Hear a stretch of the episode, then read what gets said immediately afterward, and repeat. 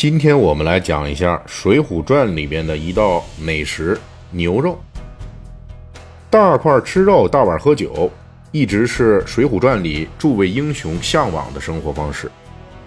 而牛肉想必给各位看官留下了深刻的印象，比如武松景阳冈打虎之前吃了几斤牛肉，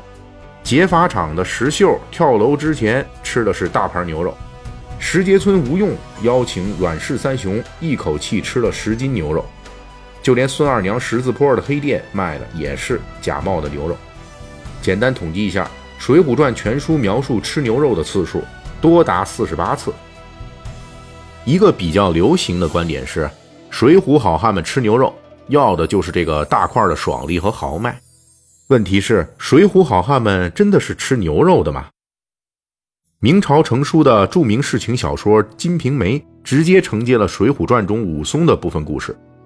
但是这部小说里就没有一处是写西门庆等人吃牛肉的，这是怎么回事？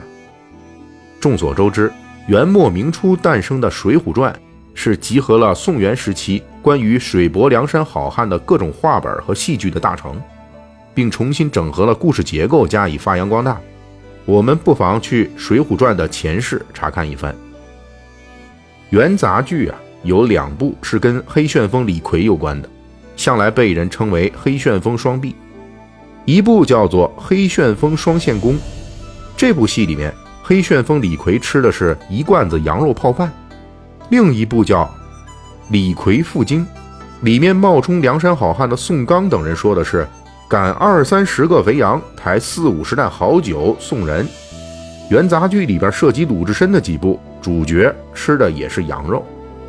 也就是说。文学作品里面的梁山好汉起初是吃羊肉的，那为什么施耐庵等人在创作《水浒传》的时候要改成吃牛肉呢？于是我们又看到一种观点，说宋代啊对耕牛是非常重视的，任何病死和宰杀的都要在官府备案，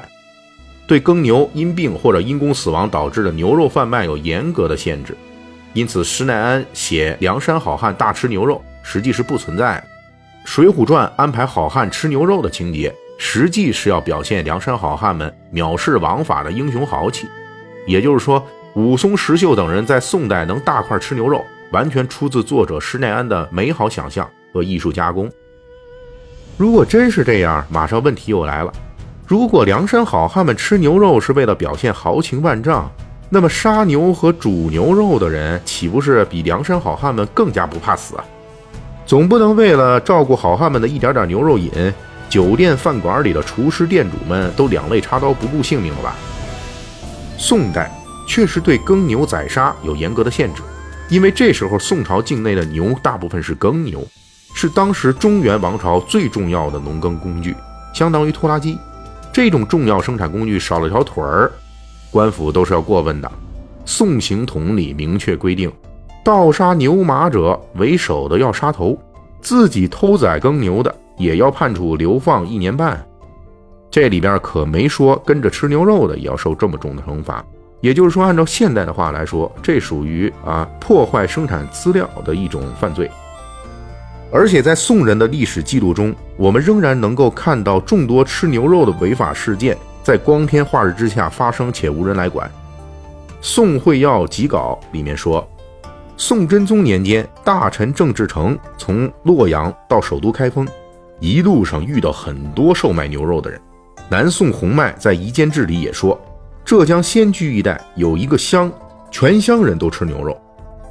明公书判清明集》里干脆就说了，当时南宋各路都有公开卖牛肉的店铺。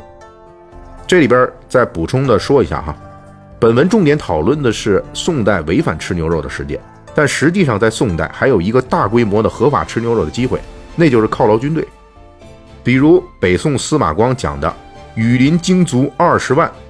驻听钟鼓观挥鱼，肥牛百头九万担，烂漫一日共欢娱”。又如南宋辛弃疾讲的“醉里挑灯看剑，梦回吹角连营，八百里分麾下炙，五十弦翻塞外声”，说的都是这种情况。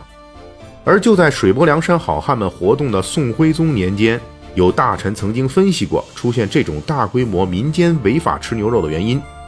那就是活牛便宜，死牛贵。当时一头耕牛的售价大约是五到七贯钱，而如果杀掉耕牛贩卖其肉，按照当时的牛肉价格来计算，大约可以收到二十五贯钱，几乎是活牛贩卖获利的五倍。这么高的利润面前，当然就会有人动心了。有钱赚，就会有人肯玩命。历史记录里边也有说了，当时河北就有屠户靠杀牛致富。那么我们是不是可以说？水泊梁山好汉吃的都是黑市牛肉，是铤而走险、偷偷摸摸吃牛肉的一个环节呢？还是不对？文献记录中描绘的是违法吃牛肉，无论从情节还是从规模来说，简直就是明目张胆、公开吃、大胆吃、敞开吃、不限量的吃，哪里有偷偷摸摸的样子？答案还是在《水浒传》中。我们如果简单统计一下梁山好汉们吃牛肉的地点，就会有新奇的发现。大致梁山好汉们吃牛肉的地点可以分为几类，第一类是在强盗窝，比如梁山伯啊、对影山等等；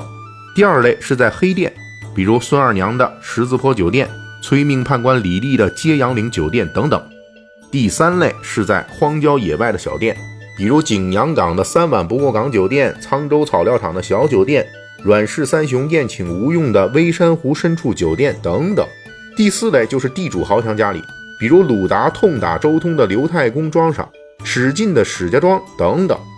几乎没有在大城市名酒楼里吃到牛肉的记录。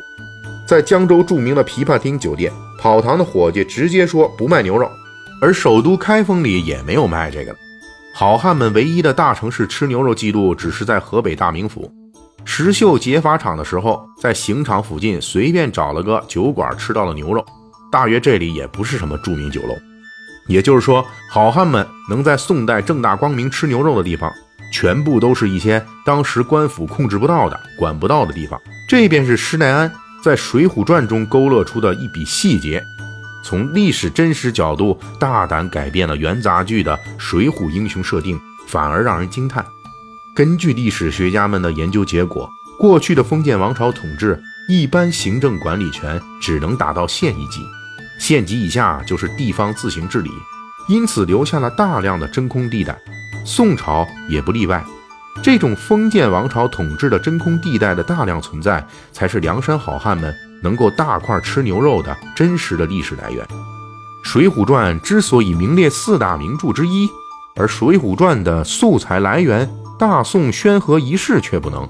从这一块牛肉的艺术处理上。大约也能看出其中的些许缘由啊。